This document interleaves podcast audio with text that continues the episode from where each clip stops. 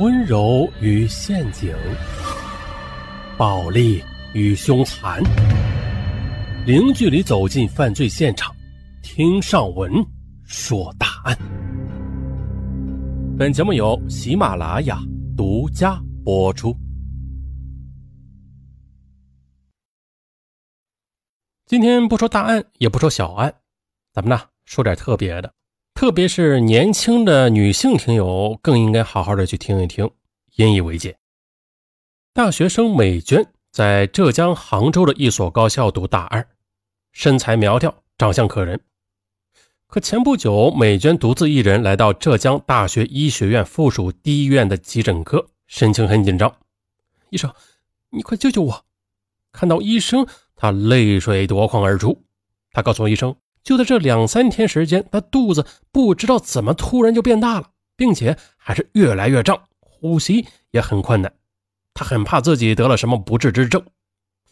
急诊接诊的医生发现，这美娟的肚子至少呃，就像怀孕七八个月那么大。医生一边安慰她，一边为她安排了检查。B 超排除了怀孕的可能，可却发现这卵巢异常增大。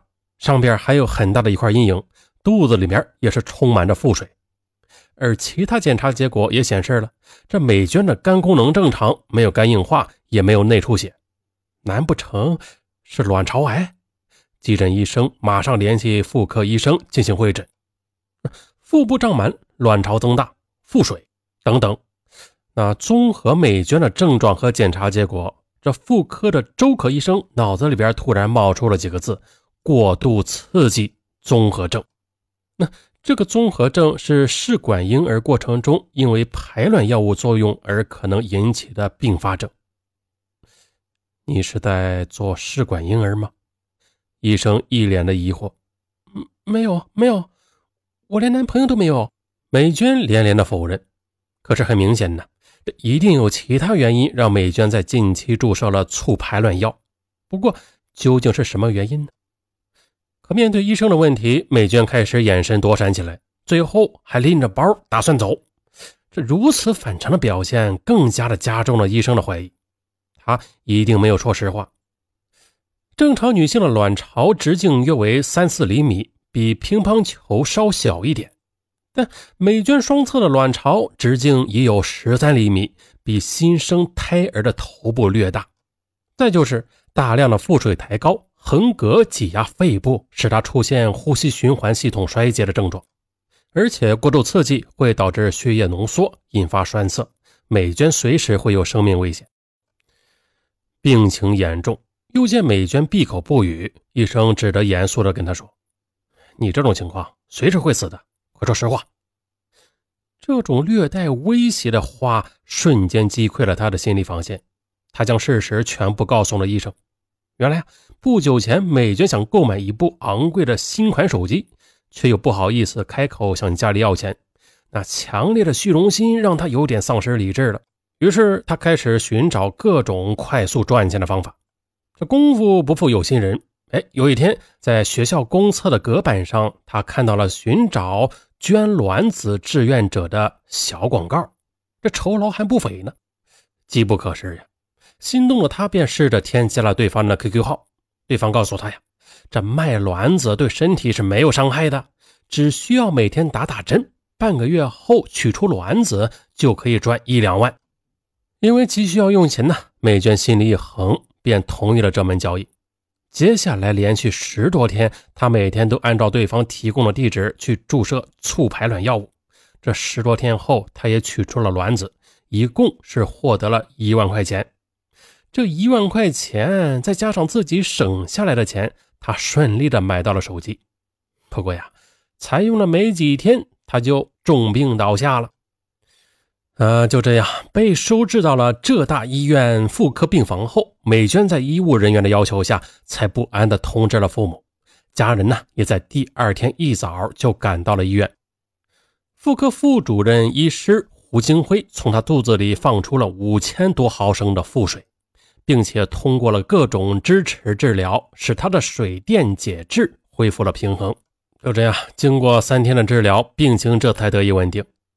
胡金辉曾经跟美娟有过这样一段对话：“你卖卵子卖了多少钱呢？”“一万块。”“哎，你真糊涂啊，命都差点丢了。”“挺后悔的，我下次再也不会了。”“哼，你还想有下次吗？”美娟沉默不语。其实啊，像美娟这样的案例并非少数，每年都有因为卵子黑市交易而导致生命垂危或终身不孕的人。并且以年轻女性为主。呃，刚才只是用一个小案例来说明一下这个卖卵子的危害呀。那咱们接下来再细说。卖卵就跟捐精一样啊，不卖不是浪费了吗？这是一个准备卖卵的女孩说的话。在这个阴冷的屋子里，不止她一个人这样想。他们认为啊，捐卵就跟捐精一样简单。如果不生孩子，那每个月排出的一颗卵子，那留着也是浪费，还不如去卖钱呢。况且这也不算是出卖身体呀。他们这样想着，毕竟广告词儿是那么的诱人。那招聘捐卵女孩，十五天可补偿八千到两万元不等，无色情，无任何身体接触。哎呀，无痛安全，来钱快。这不，黑中介的一句话就让很多女生在卖卵的路上前仆后继。根据颜值和学历的高低，这卵子价格从几千到几万元不等。那这对于涉世未深的姑娘来说，确实是充满诱惑的。那我想要个名牌包包，哎呀，呃，一个新款的手机上新了，我想换一个。所以说，这卖卵是继裸贷之后新出现的危险陷阱。嗯，就在前不久，又有一个十四岁的小姑娘因为取卵手术一度休克，住进了重症病房。即便勉强保住了生命，但是暴力取卵之后的后遗症将伴随终身。据小姑娘事后回忆说，没有打麻药的手术室是在一间公寓楼里，手术到一半我就痛得受不了。可他们说呀，走了就拿不到钱了，还要赔偿检查费呢。那取完卵之后，我都虚脱了，这手术台都下不来。大家看吧，这就是所有捐卵广告的可恨之处。他只告诉你不会有身体接触就能获得一大笔钱，但却闭口不谈代替性器官进入你身体的是一根长针。这根针到底有多长呢？长到你恐怖。那取卵的时候。并不是像他们开始说的那样拿导管吸取啊，而是用针连环的穿刺。取卵针口直径是两毫米，两毫米呀，这还算是针吗？那再粗一点就成锥子了。这还不算啊，直径是两毫米，并且有三十五厘米那么长，用来穿刺。就是在阴道壁上刺穿一个孔，再继而的刺穿你的卵巢，刺入卵泡之后才能吸取卵子。啊，不是像有些听友想象的那样，每月排出的那颗卵子，哎，我我我卖了，那就卖了啊，反正不不卖也浪费，是吧？不是这样的啊，那哪有这么好的事儿啊？并且因为在手术之前打了促卵针嘛，所以说一次手术下来，那取出来的卵子起码有二十多个。这二十多个呀，这是什么概念呢？正常情况下呀，一名女性一生只会排卵四百个左右，基本上每个月才能排出一到两颗卵子。这一下子就取出二十多颗，这这对女性身体造成的伤害是难以估量的，并且在这一次手术当中，在卵巢上造成的伤口会多达十几个。而一次性取二十个卵子，这是一个正常姑娘啊两年的排卵量。轻微的细菌感染就会引起多种并发症，而且很可能会导致终身的不孕不育。这并不是说你只是简单的失去了做母亲的选择啊，而是你的身体已经被摧残到了无法怀孕的地步了。还有报道说。啊，标题为“十七岁的少女打激素针卖卵，一次取出二十一颗卵子，内出血险丧命”。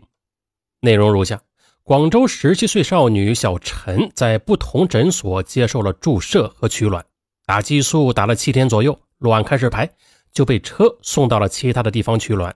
一次手术共取出二十一颗卵子，对方给了一万元报酬。医生透露，本来正常女性的卵巢就应该像乒乓球那么大，但是通过打针刺激啊，它已经像猪心那么大了，恐怖吧？当三十多厘米长的取卵针刺入你的卵巢时，你的人生也跟着被扎的是千疮百孔。这是一个很现实的世界，一分收获必然代表着十分的牺牲。任何需要你用身体换取的金钱，那背后的代价都严重到你无法承受。身体是命运赠予女孩最好的礼物，希望你不要把它毁掉。也希望大家可以把这些常识告诉你的孩子，无论他是否懂得，他都必须知道，爱惜身体、珍惜身体的每一部分，都和爱惜生命一样重要。我是尚文，咱们下期不见不散。